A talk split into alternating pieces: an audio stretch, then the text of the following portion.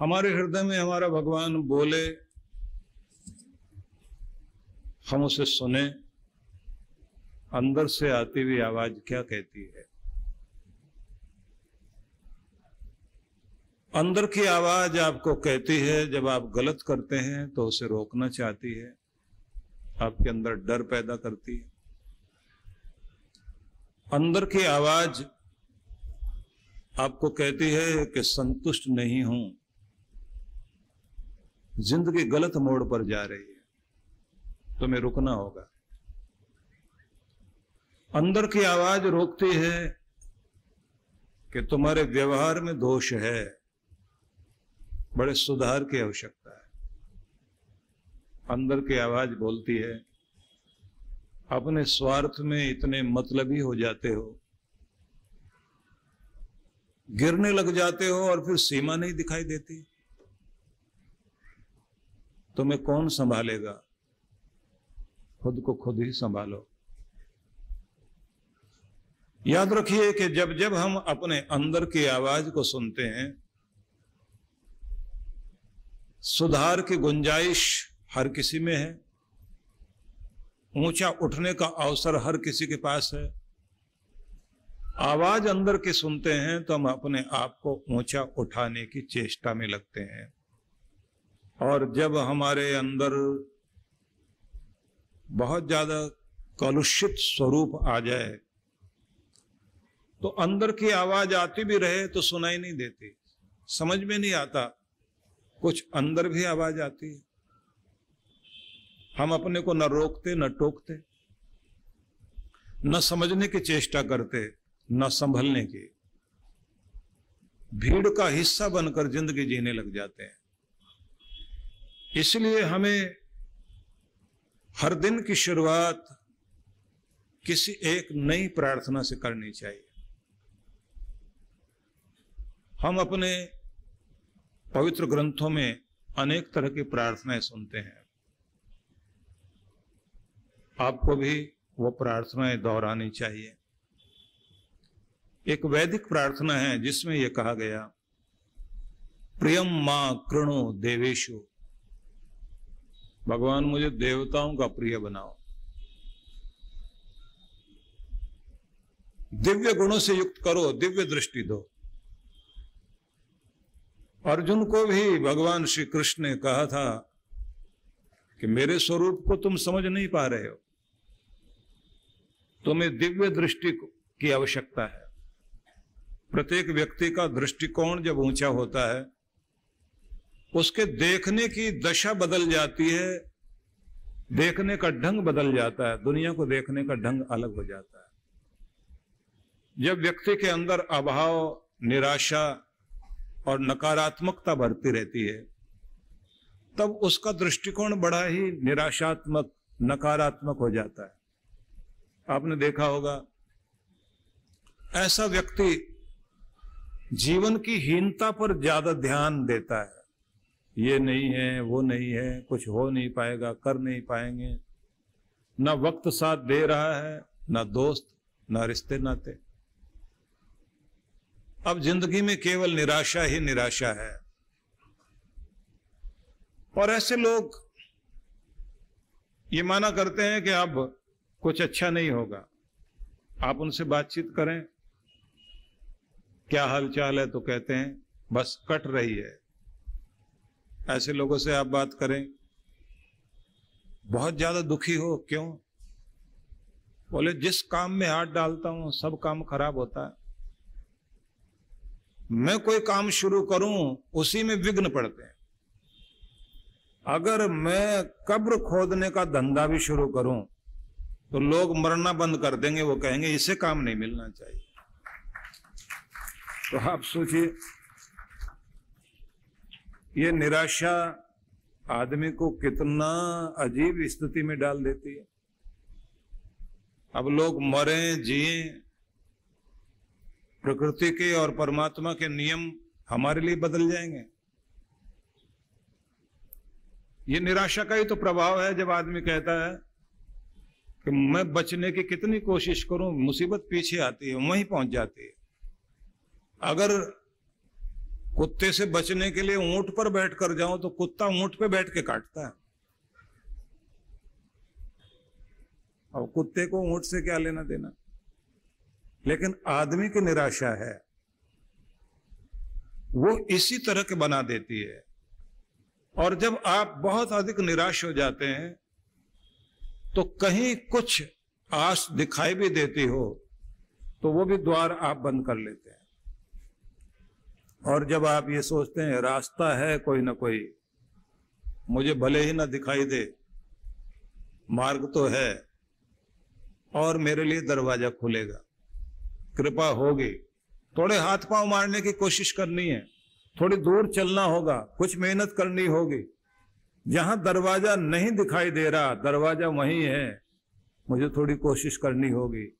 द्वार खुलेगा, बात बनेगी। इस विश्वास के सहारे जब भी आगे बढ़ता है व्यक्ति, द्वार खुल जाता है, बात बन जाती है। अगर आप देखें तो दुनिया के बड़े से बड़े लोग अगर कहीं पहुँचे हैं तो ऐसे तो नहीं पहुँच गए कि उनकी किस्मत थी इसलिए पहुँच गए। उन्होंने किस्मत बनाई। उन्होंने अपने दिमाग का प्रयोग भी किया। उन्होंने अपनी बुद्धि का प्रयोग किया और साथ साथ योजना और कर्म किया। तो मेरा निवेदन आप सबसे ये है कि हम देवताओं के प्रिय बनना चाहते हैं और देवता ही हमारे भाग्य का निर्माण करेंगे। तो हमें चाहिए कर्म को प्रेम करें, गति पैदा करें, आलस्य का परित्याग करें, नकारात्मकता को छोड़ें। क्या नहीं है ज़िंदगी में उस पर ध्यान मत दीजिए। क्या क्या है और क्या हो सकता है इस पे ध्यान देना शुरू करो।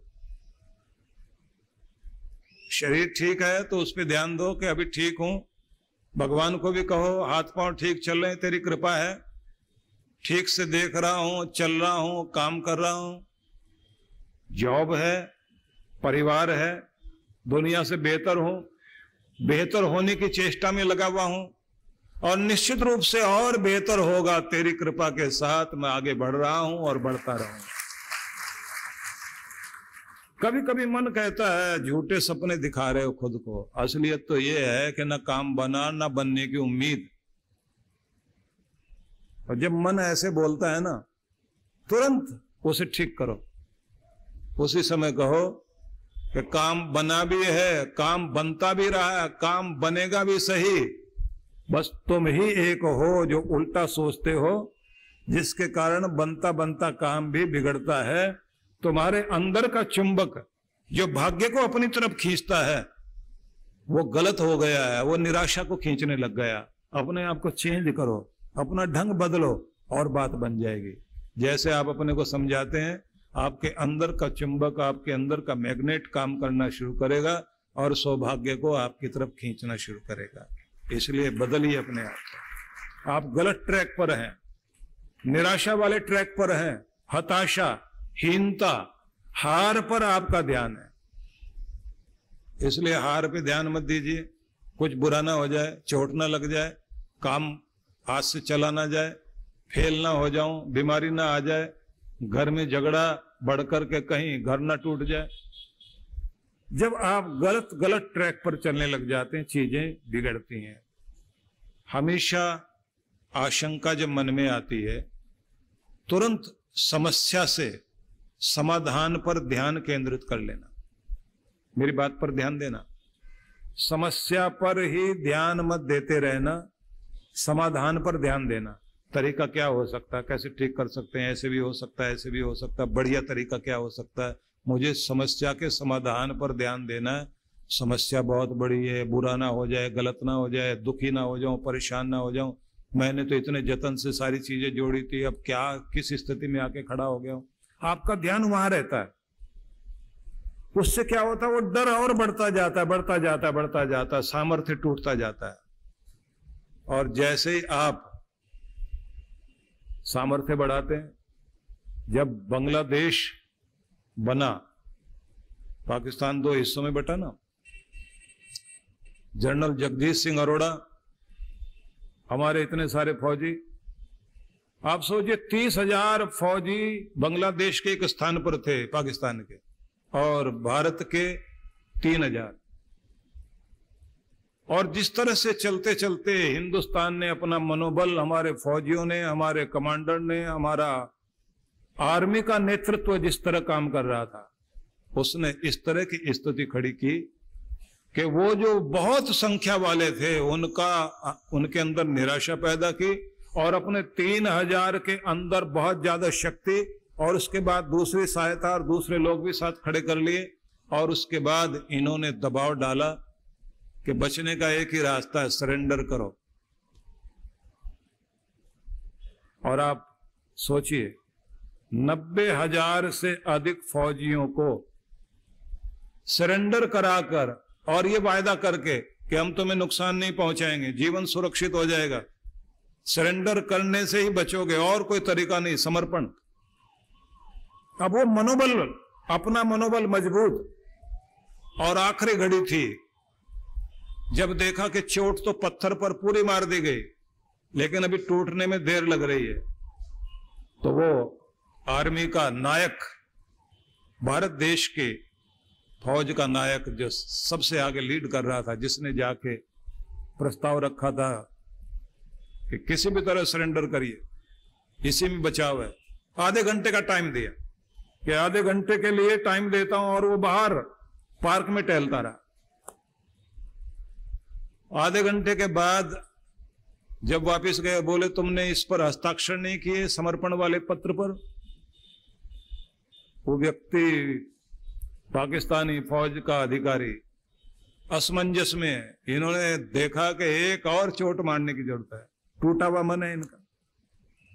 और उसका परिणाम हुआ, साइन हुए, नब्बे हज़ार से भी अधिक फौजियों ने, पाकिस्तान के फौजियों ने हथियार डाले और दुनिया के इतिहास में पहली बार इतना बड़ा समर्पण हुआ। और भारत ने अपना गौरव दिखाया, उनको कोई चोट नहीं पहुंचाई। लेकिन समझ लीजिए कि पाकिस्तान बड़ी